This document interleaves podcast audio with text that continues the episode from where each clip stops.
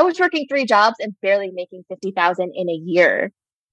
And it was at that point that I saw I could harness my ability to teach. I could harness my ability to connect with an audience, just like I used to connect with my students and, you know, be myself. And I could grow my business that way. Jessica Terzakis was a high school English teacher when she discovered she had all the expertise she needed to become a successful coaching program creator. Shortly after she left the education system, she was thrown into the spotlight. Literally, she had to give a presentation to 300 entrepreneurs and pitch her services from the stage. The result surpassed even her own wildest expectations. I sold 50K in 50 minutes. If you didn't know my story, you would say, wow, she's just lucky, or it just happened for her. And I would say, you know, I studied in teaching. I taught for six years. I hired a bunch of coaches.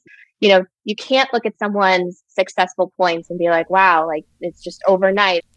In this interview, I asked Jessica what it really took to go from English teacher to six figure entrepreneur so that you can do the same. Listen to her best tips to create your next coaching program the right way, which also happens to be the fastest way.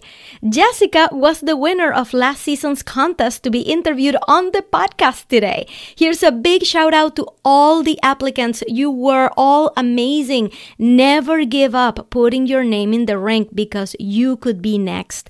We had to cut the interview down for the podcast, but if you are a teacher who wants to start her own business, you will want to check out our full conversation where Jessica shares with us why she became a teacher in the first place and the tough decision of leaving her students as she embarked on a new entrepreneurial adventure.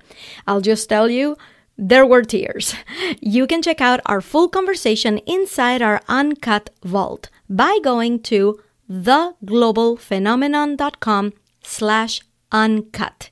And if you're listening on Apple Podcasts while you're grading papers, you have my utmost respect. And don't forget to take a quick break to go to the review section and leave us a five star review and say something nice. It really helps support the show. And thanks.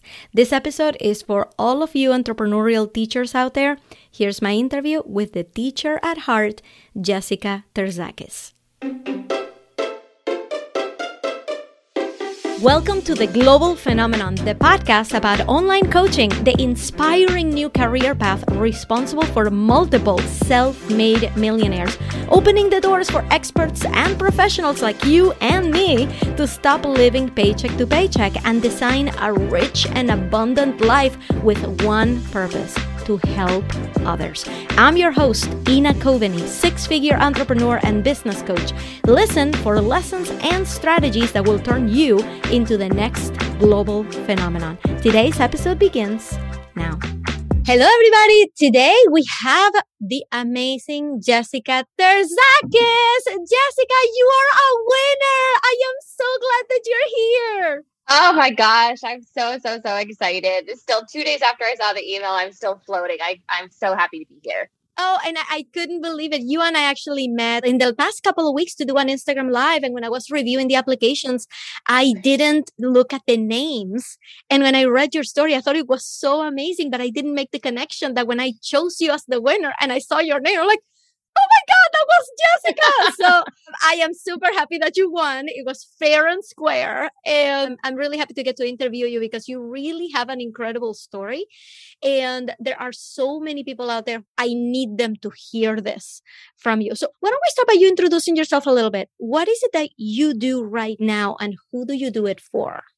So I help coaches, consultants, speakers, authors, basically anyone who is using their experience and expertise that's in their head and they are trying to monetize it. And I help them do that through group coaching programs. And I show them how to fill those programs with eight to 10 clients in three months or less, totally avoiding any complicated strategies like Facebook ads or funnels or anything like that. So I really try to make it the easiest entry point for people who are trying to scale their businesses. I love it. And you know, I help people get clients too. And I feel like we're going to have the same mind there. And I really want for everybody to walk away knowing exactly how do you start that business, right? It's not through trying to become a celebrity in YouTube. It's not through trying to get your reels to go viral. Like there's an actual technique to building an actual business with what's in your head. So we're going to get there. But first, I really like to talk about where successful people come from, right? You have really inspired me. And I'm really hoping that everybody who's listening, if you have a teacher in your life, if like my sister needs to listen to this episode, I'm just outing it right now. If you have a teacher in your life, somebody who works in the educational system, that person is a very, very special individual. And I know this because when I mm-hmm. speak to family members who are in education, it's all about the kids. And they tell you, like, I'm not in this job for the money. I'm in this job for the kids. If I were in this job for the money, I'd be doing something else. That's not a reason to be a teacher. So I would love to hear, first of all, where did your vocation come from? How did you end up becoming a teacher? And what kind of teacher were you? Yeah, it's funny. I wasn't that kid who would play teacher as a kid, right? I think we all would like play with our dolls and our stuffed animals and stuff, but I actually didn't start out wanting to be a teacher. I had aspirations of, I worked in high school, I worked at a salon, and I loved business. And so my intention was to go into business. That's what I started out studying in college. And then I fell in love with my English class. I fell in love with my teacher. I feel like at that point, I really learned how to read and write. And I was like, oh my gosh, this is so cool. So my parents basically said to me, well, we're not going to pay for that fancy education in Washington, D.C. It's time to come home to a different college. And so I ended up pursuing the English teaching major at my college with the intention of teaching high school. I just need you to tell me if you had a particular teacher who really put this bug in your oh, head. Oh, oh, Because um, I mean, I mean, nobody wakes up one day saying, teaching, yes. And I want to know where this really came from. Dig deep. If I had to dig deep, you know, when I think of that teacher in college, she actually sat with me and taught me the skill of how to write. And this sounds kind of silly, but I grew up as a military kid. So I went from school to school, and the assumption always was from a bunch of my teachers, oh, well, you already learned that, right? Your, your other teacher last year taught you how to do that. And I feel like for the first time, you know, and I went to my professor and said, I am struggling with this. She really sat down and she wasn't like, you know, well, go figure it out, or you should know this, you know, that kind of dismissive assumption she really sat down and showed me. And I just remember sitting in her office, meeting with her periodically throughout the semester. And I remember her to this day. Like, I, I remember her name. And I wrote her a letter actually a while ago telling her, You have no idea what you did for me, right? She sent me on this really amazing career. So, yes, she had such an amazing impact on my life because she just had patience and really cared about my success. And I think that uh, I'll always remember that. What was it about that or was it really soon after that you decided that I want to do that for other people? What was the actual process of thinking maybe that's what I should be doing? I think for me, it was this bridge of writing papers and reading used to be really difficult for me. Like writing those analytical essays used to be difficult. And I think when she taught me this is how you do it, was like, oh my gosh, this is actually fun. And so I could see you could totally change someone's trajectory professionally in school, their passion for a particular subject by just being willing to sit down with them and be patient. And I thought, what an amazing impact that would be to have that kind of ripple effect. You know, a student could come into your class and literally hate math or English or whatever. And if you break down, this is how you do it, the light bulb goes off and things become so much easier. And you just never know like what passion you could spark. You just love writing. You love reading. You want to make this your life.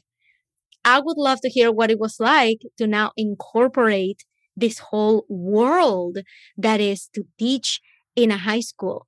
How did that go?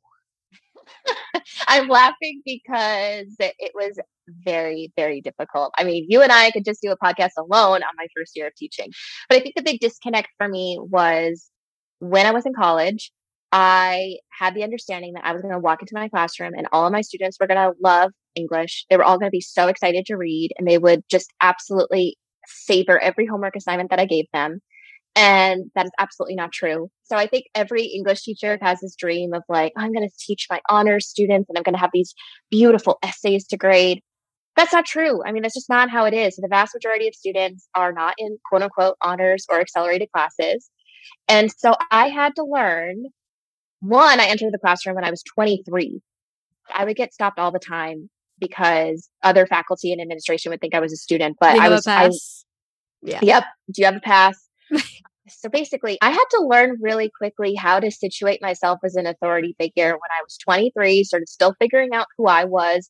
And now all of a sudden, I had a roster of 100 students ranging from ages 15 to 17.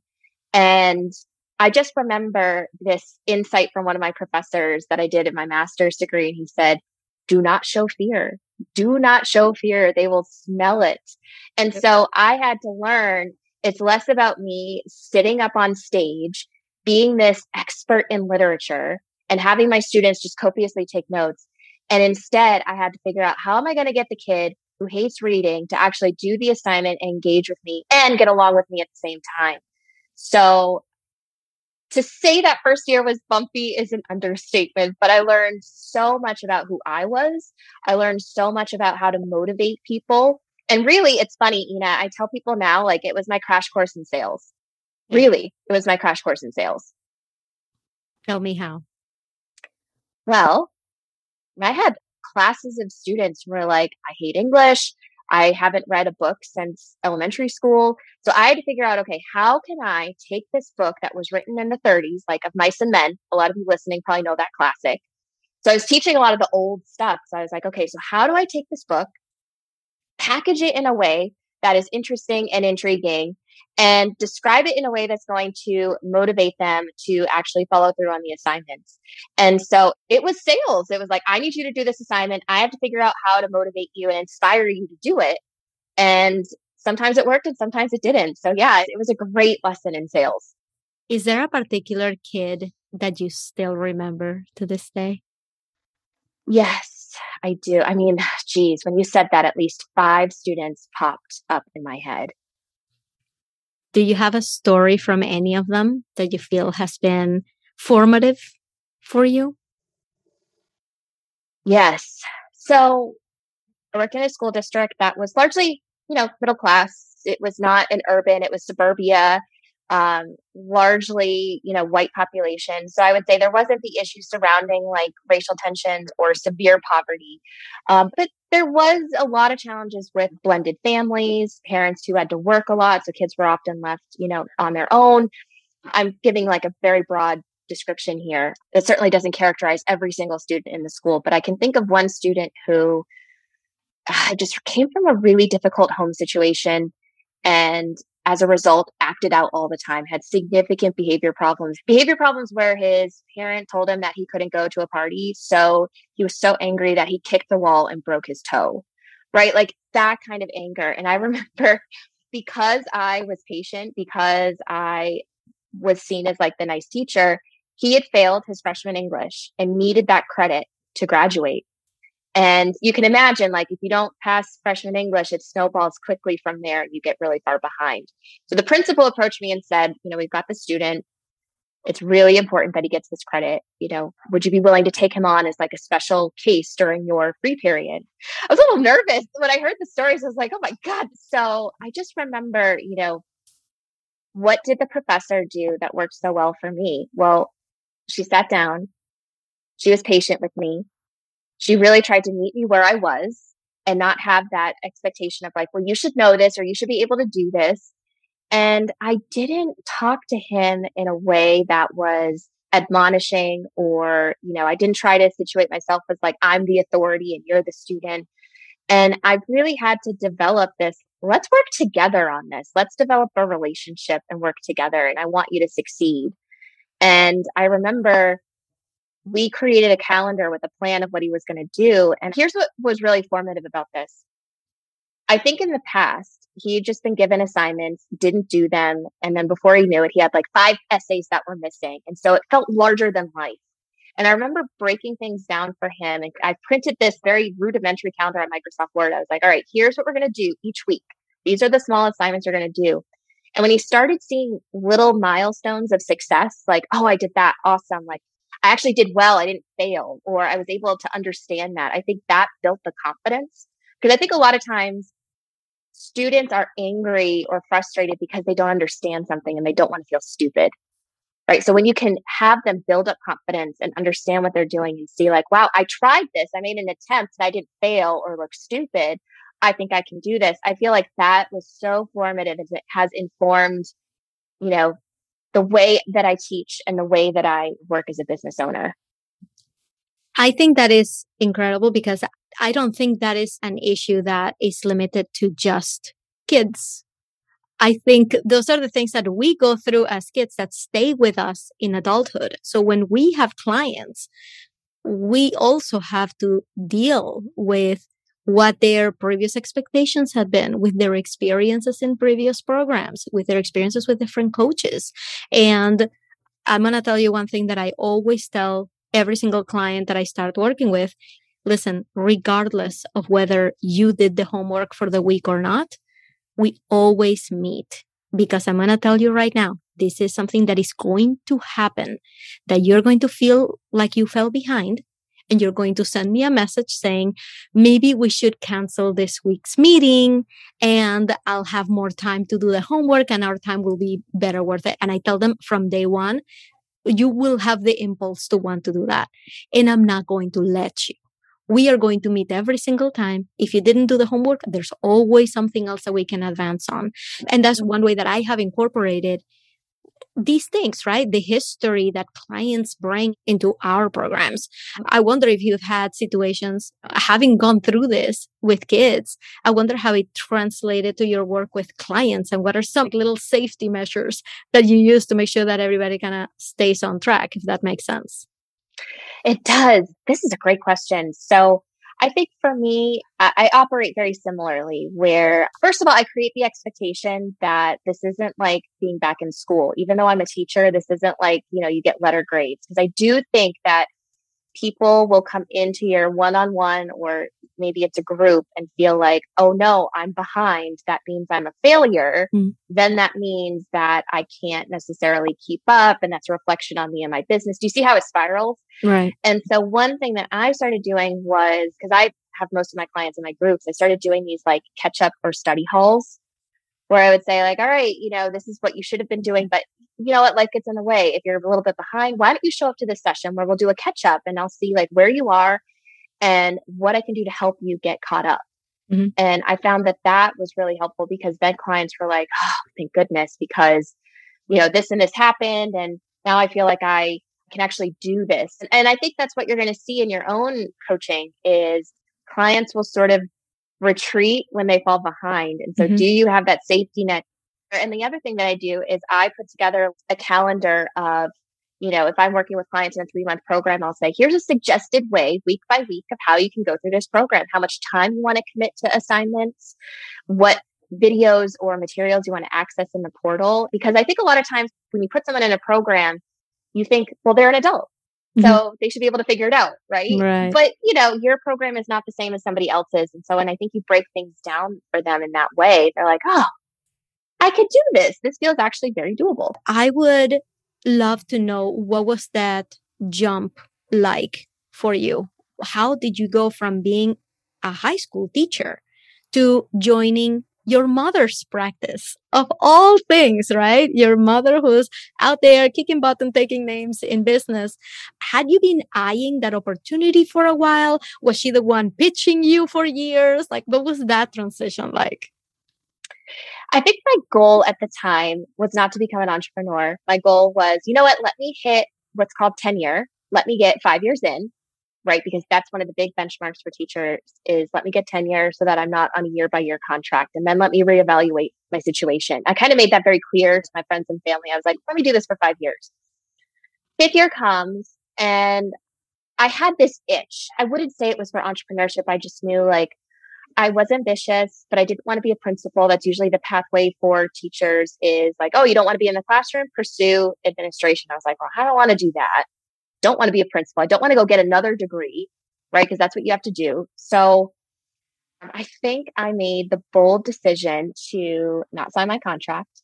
And I just need to do anything. I can't imagine going back another year and, and truly at the time, it was financially motivated, Ina. Like to be totally transparent, I was like, I'm only making $42,000 as a teacher. I've got two other jobs. I'm still not even making 50K.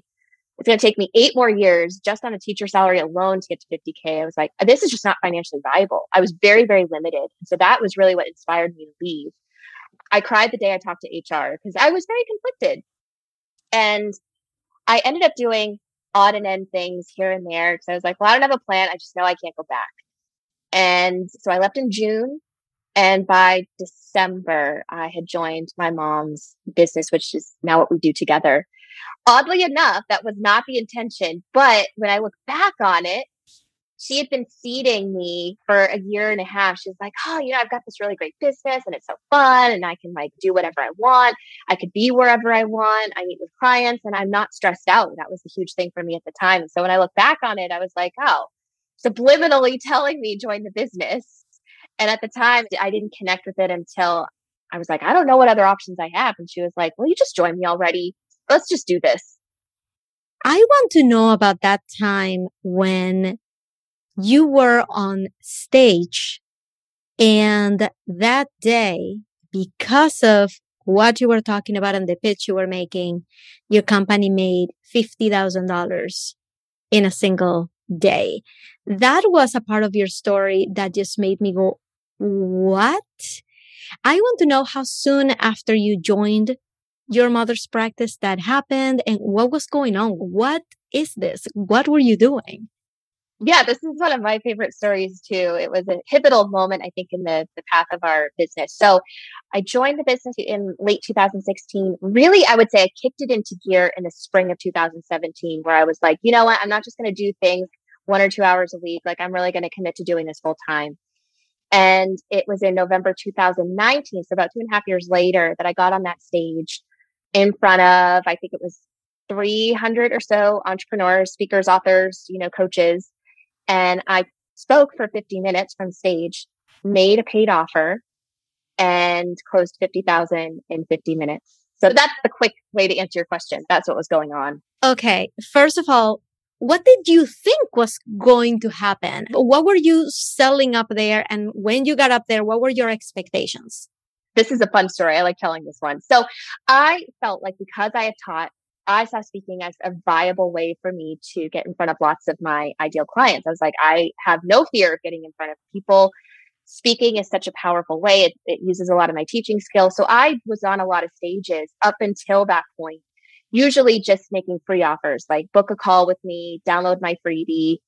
And then I made the jump after seeing one of my business friends the previous year on stage at the same event at the same time slot.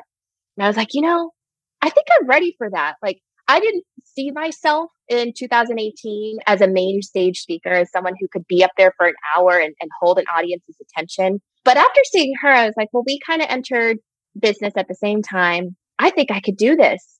And so when I signed up and said, you know what, here's my intention, I'm going to put my name in, I'm going to put my deposit down for November 2019 for this 50 minute speaking slot at this three day event. Which event is it, if I can ask you?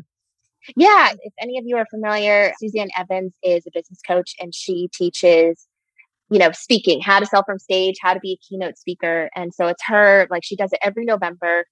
And I was like, you know, I, I think I'm ready for the big time. Like, I'm going to do this. I'm going to stretch myself. And I was terrified. Like from December 2018 to October 2019, I worked and worked and worked on this. And I'll be honest with you, I have two big fears. One, that I was going to get up on stage and I was going to forget everything. And two, that by the time I made the pitch, nobody was going to get up.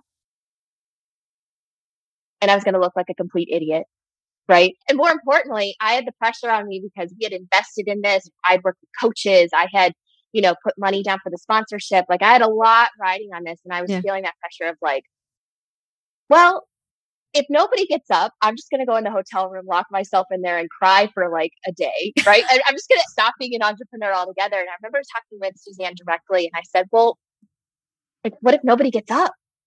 And she said, here's the thing. And I've taken this lesson and I want to share this with all of you because it's grounded me whenever I get super emotional about something that's going to come up. And she said, well, listen, the investment you made in this, hypothetically, if you don't make it back, is that going to ruin your business? Is that going to put you on the streets? Is that going to jeopardize the business as a whole? And I said, no, it's going to sting if it doesn't work, but we're not going to have to declare bankruptcy or anything crazy like that. Mm. And she said, okay, so be nervous because it's something new, but this isn't the end all be all. You're going to live after this. The business will survive. And so that perspective really took the pressure off. And I was like, you know what? I was selling a course creation school, my flagship three month program. I was selling that at 997. I was like, you know what? Out of 300 people, if I get 20 people to sign up for this, I'll be good. Right. That was really my expectation I was like, let me just get 20 people and I will be the happiest girl ever. So I get up there, deliver the talk. You know, once I get past the first two slides, I'm like, I was in the groove. And when I made the pitch, the lights were so bright that I couldn't see, you know, at, at an in-person event, what you do is you make the pitch and then basically people go to the back of the room with their form and say like, I'm in. And someone at the back is usually collecting forms for you. Obviously that's different now with virtual. But I got off stage and I was swarmed, Ina. I was swarmed. I was surrounded by people and I couldn't believe it. It was almost unbelievable, like an out of body experience because when I went up to the person and said, okay, so how many signed up? And, and they said 50, you know, 50 wow. people signed up. There's a really great picture that I have where I, I have my hands up, uh, you know, around my face because I just was overcome with joy because as I said to you earlier, I was working three jobs and barely making 50,000 in a year. And it was at that point that I saw I could harness my ability to teach I could harness my ability to connect with an audience just like I used to connect with my students and, you know, be myself and I could grow my business that way. And so it was just, it solidified for me that speaking is such an easy way to connect with your ideal client. And speaking can look so different, right? It doesn't have to be on a stage like I did, but I love it. It's my favorite strategy. I think that is amazing. I'm here like feeling all the feels with you. And because oh, I'm keeping an eye on the time and I could go on for another hour, but I would be remiss if I didn't take advantage of your brain right now to tell yeah. our audience, because your thing is group coaching programs. we, we never got there organically. So I'm just going to like jam it into the conversation and say, we're switching gears to talk about group coaching programs because I always tell my people, you start with one on one, perfect your method, make sure that you're getting results so that you can scale it. Sometimes people confuse the words growth and scale and they use them interchangeably and they're not the same.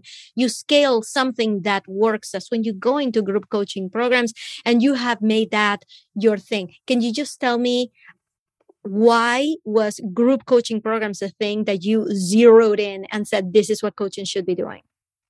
Yeah, really quickly, I started out in 2017 and 2018 helping coaches and consultants with online course development because that was huge at the time. And I thought that, you know, well, that's what's out there. That's what'll help people create.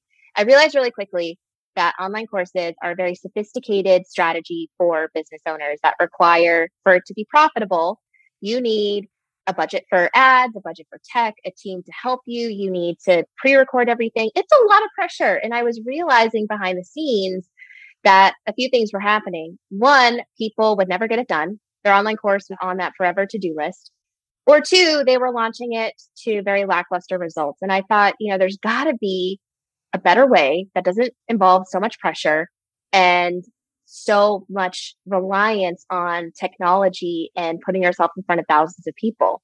So I relied on what I know, which is interactive teaching that I come from the classroom. So I said, how can we replicate this or create an in between from one to one income to the online course world. And so I used to tell people just teach it as a beta, right? Teach it to a small group, teach it live a few times, and then you could translate it as I started consulting people in that, I started seeing how powerful small groups are. I started seeing how transformative that interactive teaching was. And in many ways, I sort of all but left behind my online course development program or consulting package because I was like, I love this group coaching. It's so easy to put together. If you listen to Ina, you just take your one on one, you structure it in a group, and then you just bring in eight to 10 clients. That is so much easier than trying to find like 50 or 75 people for an online course or more, right? I didn't know it was group coaching or people called it group coaching until maybe a year and a half ago. I called it my in between. I, I, didn't have a fancy name for it. I was just like, do this instead. It's like there's something else that you should do. So just do that. Just do yeah. that thing. Would you be able to give us just three quick tips if somebody is listening right now and they have mm-hmm. already done maybe a few one-on-one sessions and they're listening to you and they're like well yeah, actually, that sounds a lot better to go in between, to just go for a group coaching program before I think about my online course. And by the way, if you guys didn't get that tip, I am putting it in black and white for you before you go and create an online course. Really do this group coaching experience first. So if you were to give like three quick tips to everyone, mm-hmm. what would they be?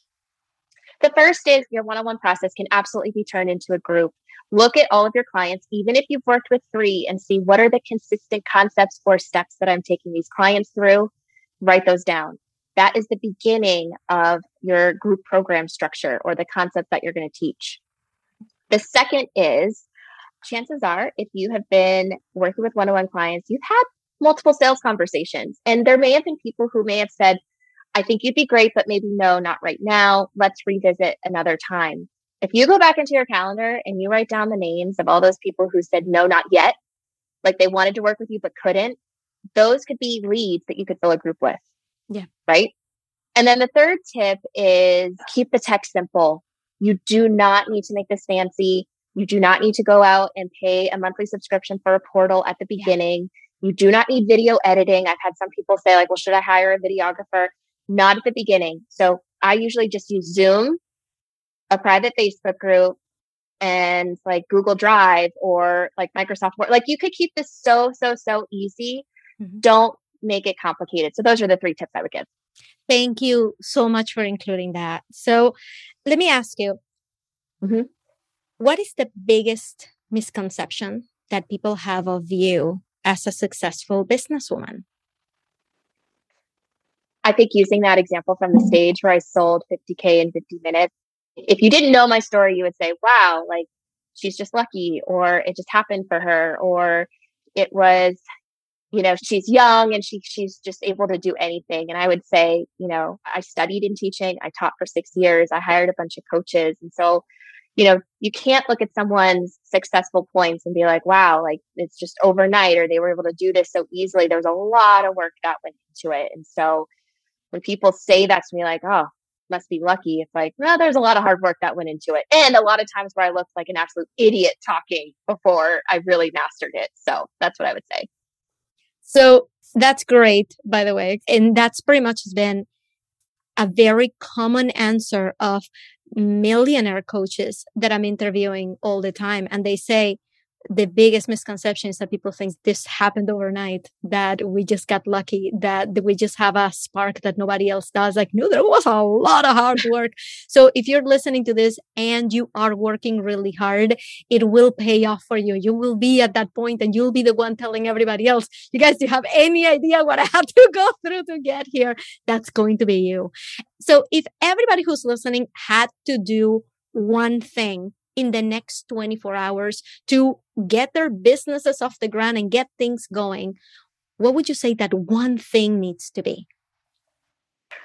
Oh, this is a good one. I would say the first thing you need to do to really get your business off the ground is start developing relationships. And these mm-hmm. relationships can be with people who are referral sources. These could be people who serve the same client but offer a different or complementary service it has been one of the fastest ways that I have found clients and grown my business. And so don't feel like just because it sounds elementary that you have to do something more sophisticated. So start finding people who serve the same client, start developing a friendship and relationship with them, and it will pay off in dividends in terms of growing your business really quickly.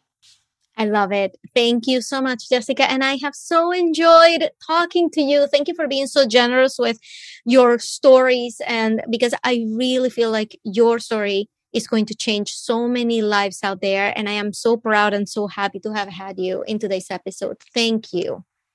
Thank you. This was just so fun.